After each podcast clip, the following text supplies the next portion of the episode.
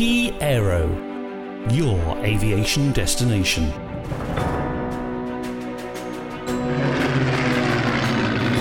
Historic aviation. Hello and welcome to the FlyPast podcast. I'm Hans from Key Aero. Hope you're all doing well in these strange times. Um, now, today I am joined by historic aviation expert and author Michael Napier. Um, hi, Michael. How's it going? Hi, Hans. Very well, thank you. How's um how's life for you? Well, it's I think like all of us, I'm waiting for the pubs to reopen so we can go down there and talk about this, that, and the other. But other than that, yeah, it's still it's fairly cheerful, I have to say. So.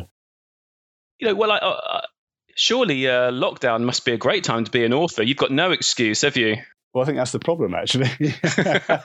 there are no excuses. No, it is good actually, and it's it's time that where you can quite happily sit at home with uh, with a clear conscience. But uh, but I think also, but you do need to get out and about to give yourself a bit of inspiration, and also the thing that I'm finding really limiting is uh, is the ability to to research things like going to the National Archive and stuff like that. Of course, that's completely gone now. So I'm sort of stuck with what you can find at home and, and what you can buy in the way of books and things like that. Which I say I'm not complaining; it's, it's great, but um, it would be nice. Well, it will be nice when it's all over and we're allowed out again, allowed out to play, as they say. Yes, absolutely. Um, now, Michael, you've written this fantastic new book called The Korean War uh, Sabres, MiGs, and Meteors 1950 to 53 um, through Osprey Publishing. Now, before we get into the real kind of um, meat of the book, um, the Korean War, I, I, suppose, is often referred to, isn't it, as the Forgotten War? I mean, not on this podcast, obviously, but um, in, a, in a sense, it's you could say in a way it's a bit of a left field conflict to write a book about. Um, what, what inspired you to do it? Uh, well, it started actually a little while ago. I was researching a, a book that I did on the um, on the history of the RAF, and what I hadn't realised really until I started doing that was that um, I was aware that the Korean War had happened, and I, I, was aware that there were no sort of fighter um, squadrons or anything involved in it from the RAF perspective. But what I didn't realise was that a, quite a large number, I around about seventy um, individual aircrew, mainly pilots, were actually involved and, and, flew combat missions with the Americans, few combat missions with the Australians. And it's when I started looking at that and researching it, um, I, kept, I thought, oh, I, I, there's a book in this, I thought. Um, but when I floated the idea to uh, to the publishers, they said, well, that's a bit too niche, but we are interested because nobody's really done it before in, a big, you know, proper sort of comprehensive history of the of the whole conflict for, from the because again, I mean, uh, uh, as you say, it's a forgotten war, and if you try to read about it, it's actually quite difficult because books have been produced, but they tend to be very niche. They they, they tell the story from one side or the other. So you can read you can buy a book about the uh, American fighter squadrons and, and, the USAF. You can get a book about the U.S. Navy. Um, if you hunt really hard, you can find one about the U.S. Marines. Um, there's one I think um, about uh, the North Korean Air Force. It's quite a thin book. Um, I, I, found one about the um, the Chinese Air Force. There are a few, but not many, about the Soviet Air Force. And again, not many people know that the Soviet Air Force was hugely involved in that. But there's no book that actually pulls all that together. And so basically, that's what I've done. And, and, as you mentioned, it's it's very much the, the, the forgotten war. But when as you get into it, you realise it's actually fascinating. I mean, three years of, of a very hard fought conflict, but it um, it encompasses everything. It, it, it, I mean, I was going to say famously, but that's probably not the right word on a, on a, on a forgotten war. But it does involve the first large scale, you know, air, um, air combat between jet aircraft.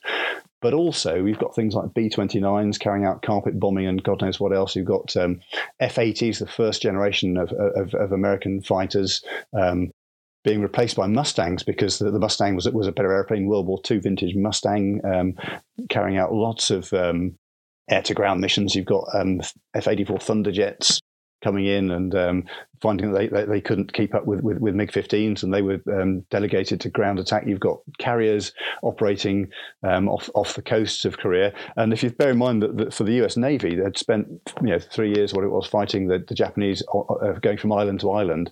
This whole thing of, of actually a, a, a carrier um, being stationary out on the uh, on the coast and then um, you know, using its aircraft uh, uh, effectively as an extra airfield was something completely alien to them, and, and, yet that's the way we do business now. So so many of these aspects of, of the Korean War have actually um, you know, become the way that, that, that war occurred after that. It was very much a sort of trailblazing um, conflict from that perspective, and certainly from, from the aerial perspective. So there's so many strands to it. I mean, I, I mentioned the Soviet Air Force and, and the fact that not many people realised that the Soviets were involved. Um, most, uh, in fact, even most of the um, uh, US uh, and UN pilots believed that they were fighting the Chinese, but they're actually fighting, in, in, uh, for the majority of time, the Soviet Air Force, uh, you know, real, real live Russians in their in their MiG-15s. Um, so again, that's a, that's a fascinating aspect of it. Um, the, the, whole sort of night fighter thing as well, which again you, you kind of don't think of, but but once the, the MiG-15s basically drove the B-29s, uh, the Superfortresses, uh, from the daylight skies, they took up night bombing. So of course the Soviets then took up night fighting. So then the uh, the US uh, were involved both both the well the, the Marines and, then the Navy as well as the U.S. Air Force in putting night fighters over Korea to fight the uh, the, yeah, the Soviet night fighters. So again, there's a whole strand of of, of um, night conflict as well, or night combat. So there's just so much of it, and so much of great interest to to, to the aviation enthusiast, really. Um, and, and that's yeah. So that's how it all started. That's a very long answer to your very short question. no, that, that's all right. Long answers. That's what a podcast is here for. Um, um, you, you, let's just pick up on a couple of those things you mentioned. That um, this was the first cons, uh, conflict that features that kind of large scale, you know, jet versus jet com- combat. You know, yeah. lots of new tactics are kind of being tried out and validated. I mean, can you give us a bit more detail about what we learned about modern aerial warfare during this war. Yeah. I think one, one of the, the first things that's it almost sort of doesn't quite answer your question, but but one of the really interesting things is that both sides on this conflict massively overclaimed the number of kills they got. I mean, that's probably the case of every single conflict, but this particular one, um, I, I, looked into that, and, and it was interesting that uh, as, as, to why that might be. And it wasn't that people were lying; it was that people um, we're used to air combat between um, b- between piston engine aircraft. And piston engine airplane, most of them, um, well, any piston engine is a massively complex thing. There's lots of things going backwards and forwards and in and out. The jet engine, in uh, contrast, is very simple. It's just a, a basically a rotating shaft um, with a gas burner on it. Um, and so, if you have a rotating shaft with a gas burner on it, you put a bullet through it, not a lot happens. If you have a massive um, reciprocating engine, put a bullet through it, it all comes to a grinding halt. So to start with, um, you, you look at a, at a, film and say, well, that, that scored hits, and therefore that must have shot it down or must have killed the airplane. But uh, frequently it, it didn't. It just made uh, big holes in it like a colander, and then the thing landed and was was patched up and, and was airborne again a little bit later. And indeed, that, that's what happened on, on, on the first um, supposed um, engagement between the MiG 15s and um, It was actually an F 80 that supposedly shot one down.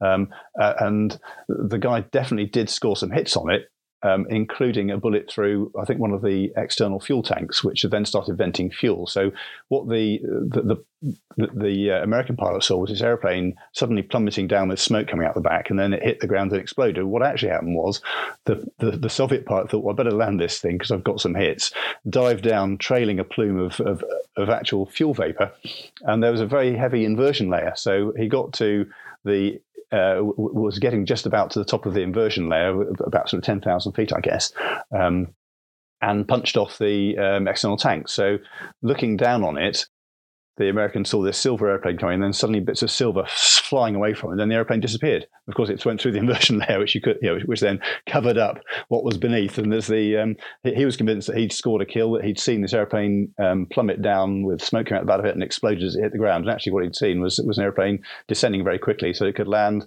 uh, and, and be repaired.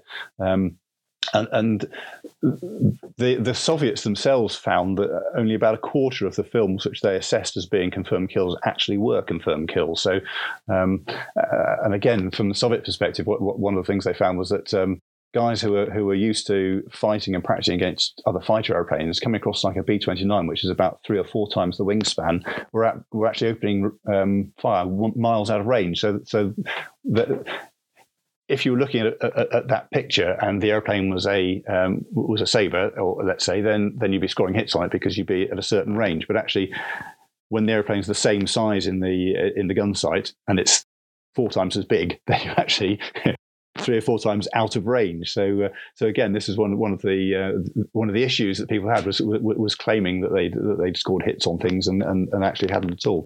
Um, but yeah, the the whole um, the, the things that uh, that really came out of the conflict were the, the, high speed of, of jet um, jet aircraft, um, the massive closure rates, um, the massive amount of, of, of G um, that you could pull as well. On you know, if, if, you start up at forty or thousand feet, and these again, the, the, the, combat the combats were much much higher than anything that had been done before in, in, in the Second World War.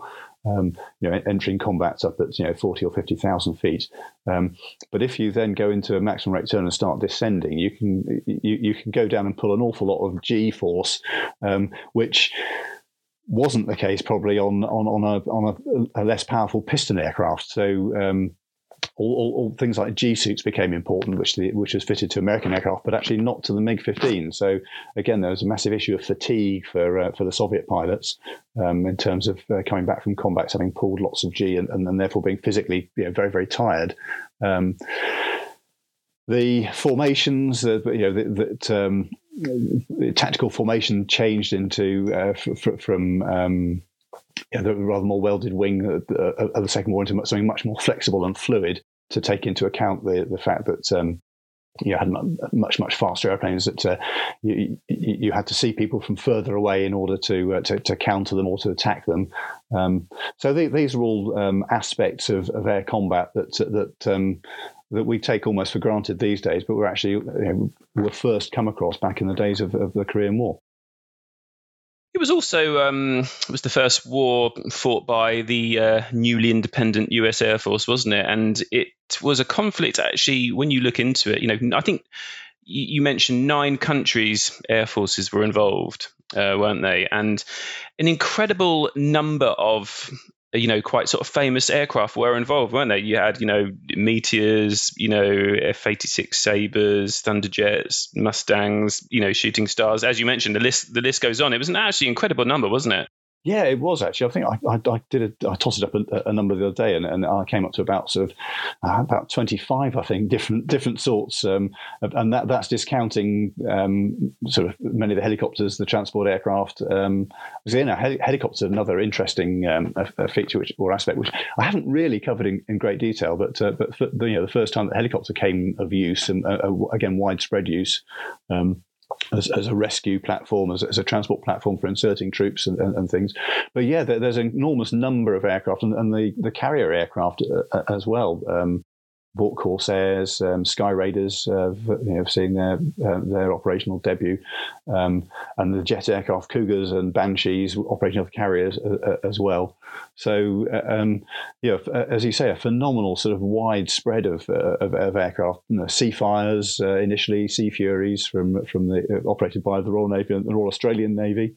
Um, so yeah, an incredibly wide range of, of aircraft. Um, you know, a, a Sky Knight's another sort of night night fighter that, um, uh, that, you know, that, you kind of don't really think of. Um, and, and, indeed, aircraft like the I, I, did mention earlier on the, the, the P fifty one or F fifty one Mustang, which um, w- which bizarrely, the um, uh, the U.S. Air Force um, squadrons that uh, that were out in Japan at the end of the war were equipped with with, with the F-80 fighter, but they had to trade them in and, and go back to operating the uh, the Mustang um, because the Mustang had the range and, and loiter capability, uh, you know, to, to actually fly the distance and uh, and stay over the target, whereas uh, whereas the jet aircraft didn't because they didn't carry much fuel, so they had to go there. If, if they had the range, drop a bomb and come straight back again. Yeah, I mean, a phenomenal number of, uh, uh of aircraft. Um, B twenty nine is another one, which which again we've mentioned a couple of times already, but uh, had, had, a massive um, played a massive part in the war. So yeah, it is a, a fascinating number or litany of, of, aircraft types. If if you know when you when you think about you know World War II, the Battle of Britain, you know many people uh, who perhaps even aren't you know necessarily historic aviation you know enthusiasts will still be quite familiar with you know it's the Spitfire versus you know the Messerschmitt isn't it? There's there's you have that. What what would you say was the the one of the kind of the key matchups if you like of the Korean War? I mean would, would it have been like the you know the MiG 15 against the Sabre? You know what what, yeah, th- what was the, what were some of those key kind of battles between aircraft yeah I think that's classically it isn't it? It's, it's the MiG 15 and the Sabre two very very similar aircraft both in in looks uh, uh, and performance. Um, and you know, classically, they did battle it out, slug it out in a very sort of Battle of Britain kind of way um, over the you know, Mig Alley, as it was called, the, the bit between the, the um, River and the Chongchon River. Um, that, so, yeah, that's the bit that, that, that, everyone thinks of, and, and and that I think is classically the yeah the, the Korean War as as we think of it. Um, but again, the whilst the uh, Sabre fought just the MiG-15. The MiG-15 was was basically there, the, the Soviet Air Force, to defend Chinese airspace and, and also dis- defend the northern bit of um, you know, the industrial heartland, as it were, of, of, of, North Korea. So they were trying to keep um, the B-29s out, uh, carrying out um, strategic bombing, trying to keep out the um, F-84s, which were were carrying out airstrikes against um, you know, sort of supplies and industrial factories and, and, and, all that sort of thing, and, and, indeed airfields that were being built up in, in North Korea as well. So the the, the MiG fifteen was uh, was up against pretty much everything really, um, you know, including later on um, flying at night time and uh, and up against uh, things like the, the Sky Knight and the Starfire, but two sort of uh, early American jet. Um, uh, jet night fighters. Um, but probably most of the of, the hard work was was actually was air, air to ground stuff. So so not particularly sort of sexy as it were in terms of um, you know what what, what enthusiasts think of, and, and, as you say, the classic sort of air combat thing. But you know, Mustangs, F-80s, F-84s, all um, attacking um, ground targets. Um, the, the, the, Sky Raiders and Corsairs operating off the carriers and doing similar things. Uh, cougars, banshees. So, so there was almost sort of two wars really. This, this, sort of um, dogfights going on up over the, um, in Mig Alley, and then further south, sort of um, across the whole of North Korea, really, a, sort of air to ground offensive as the um, as the UN uh, force attempted to uh, to stop um, supplies and troops and reinforcements reaching reaching the, the North Korean and the Chinese front lines. Um, just a bit more detail about how the uh, the MiG 15 and the Sabre kind of matched up. What were the sort of real you know strengths and weaknesses of those um, of those two aircraft? Uh, the they, they, were both very well designed and um, sort of cutting edge at the time. And sweeping the, the, wings back. I mean, it sounds obvious now, but um, uh, I mentioned earlier on, sort of going into combat up at forty or fifty odd thousand feet, um, and that was possible because the aircraft had had swept wings, and therefore they weren't um, adversely affected by compressibility, uh, which meant whereas the straight-winged aircraft like the F-84 was very, very limited, uh, and also the Meteor actually were limited in speed and maneuverability at height that the um, the, the, MiG and the and the, the Sabre were not. Um, strength, the MiG actually performed much better at high level. It had a much higher um, ceiling than, than the Sabre had. Um, so it was able, uh, and one of the comments made by, by um, Sabre pilots was at any stage the MiG could just almost roll its wings level and, and pull up, and it would always out climb and escape from from a Sabre, which then which just didn't have the oomph to to, to, to follow. Um, the um, it also had a very heavy armament. Um, it had a 37 millimeter cannon and uh, two uh, 23 millimeter cannons, which are, I mean, 20, 37 millimeter gun. It's an anti-tank gun uh, um, because it was designed to to take out aircraft like a B 29, and, and it, it, was both its strength and its weakness really because um, the, the, the, cannon are very very slow firing so uh, a, a, a, MiG-15 would get behind a Sabre and start firing but because the, the rate of fire was so slow um, the the, uh, the Sabre quite often sort of ended up flying between shells as it were so um, there are often stories of, of Sabre pilots looking behind them, seeing this MiG, and you, they say you could actually see the individual flashes as the, as the shells came out. But um, were, were able to evade them. Um, the Sabre, on the other hand, had had six um, Browning 50 cal machine guns, which um, again. going back to our, our, the early point, was ideal for, for, for shooting at um, sort of old-fashioned pistoned airplanes, but um, didn't really have the range or all the hitting power um, a, a, against other jet fighters. So, so again, you, would score perhaps lots of hits on a on a, on a MiG 15, but um, just basically punch lots of holes through the, the, the aluminium and not do an awful lot of damage. Um, whereas a 37 millimeter shell hitting a, a Sabre could would rip the wing off.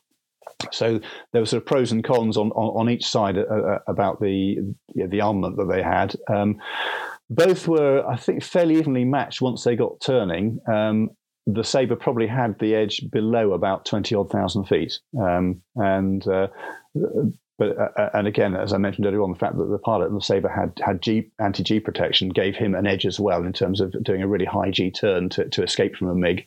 Uh, and again, there are stories of guys entering uh, combat up at you know, 40, 50,000 feet and going to you know sort of defensive spiral with somebody on their tail all the way down to, to, to ground level.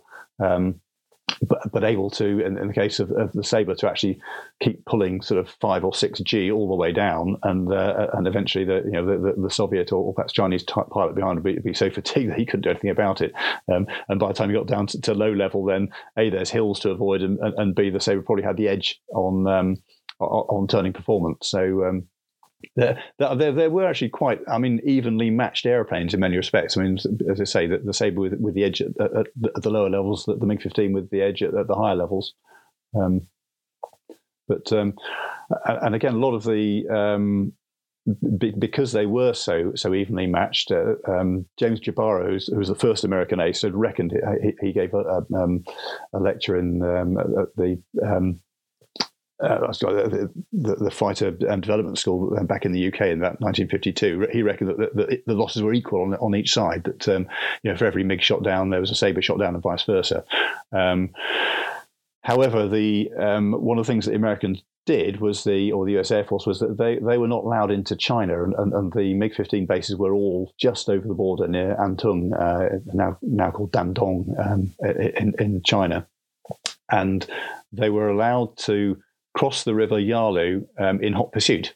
Um, and some of them decided that hot pursuit went they wanted to go and shoot somebody. So quite a lot of the, of the kills later on in the war were, called, were actually scored by um, by USAF pilots who, who would then go across and just fly a, a patrol overhead the the Chinese uh, or um, Soviet airfields and uh, uh, attack the MiG-15s as they came into land or as they took off. So again, that's when when you look at the way that, that losses were incurred, it didn't necessarily it wasn't necessarily from a what you might call an even combat, as it were. Um, I say an even combat, very very even um, results outcomes.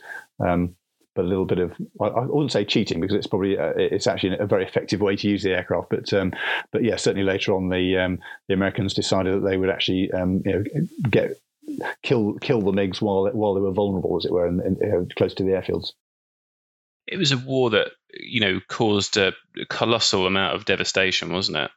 It was, yeah. I, have seen. I haven't been able to, to confirm the statistic, but, but, but I did see written down somewhere that more bombs were dropped um, on North Korea in the um, in the three years of, of, of, conflict during the war than, than had been dropped on the whole of uh, of Germany during the whole of World War II, which is quite a statistic really when you think of the amount of effort that went into the bomber offensive against Germany. So yeah, they they reckon that, that more bombs were dropped on North Korea. So it was ab- yeah, absolutely devastating, really, um, uh, uh, uh and and very you know, destructive in terms of um, in terms of human life as well. Um, you know, a lot of the, the, Chinese were heavily involved in, in the ground campaign, and uh, again, they, they, they operate the, the human wave system where you, know, you, might have a platoon of thirty guys with maybe ten weapons, and um, everybody charged forward. And if somebody the weapon fell over, then somebody who didn't have one picked it up and carried on going.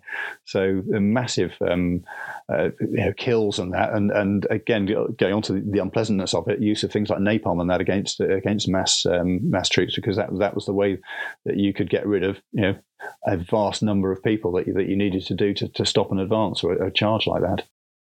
I don't know, uh, you know, how, again, you talk about you know stats being independently verified, but um, yes. you know somewhere in the region of you know thirty two and a half thousand tons of napalm. That's used. frightening, isn't it? Yeah.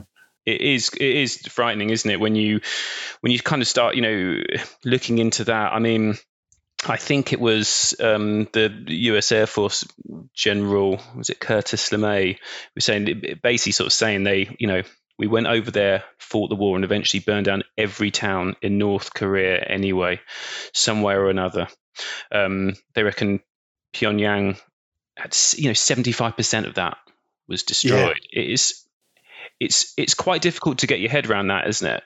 It is, yeah, yeah. Uh, uh, it's um, it, it is just amazing, really, how, how, much of it was just completely flattened. And um, again, if you think that B fifty twos, sorry, B twenty nines are probably not the most accurate, um, you know, dropping from you know, 20, 30 odd thousand feet, you know, dropping a stick of bombs, you, you know, it's, it's, fairly indiscriminate what it's going to um, what it's going to take out. Um, but and I think one of the things also was that, was that um, certainly at one stage they, they, they decided that they would flatten every village where they thought there might be um, either Korean People's Army or, or the Chinese um, army, uh, either stores or people, or so you can imagine that probably covers most of uh, you know, most of the villages in North Korea.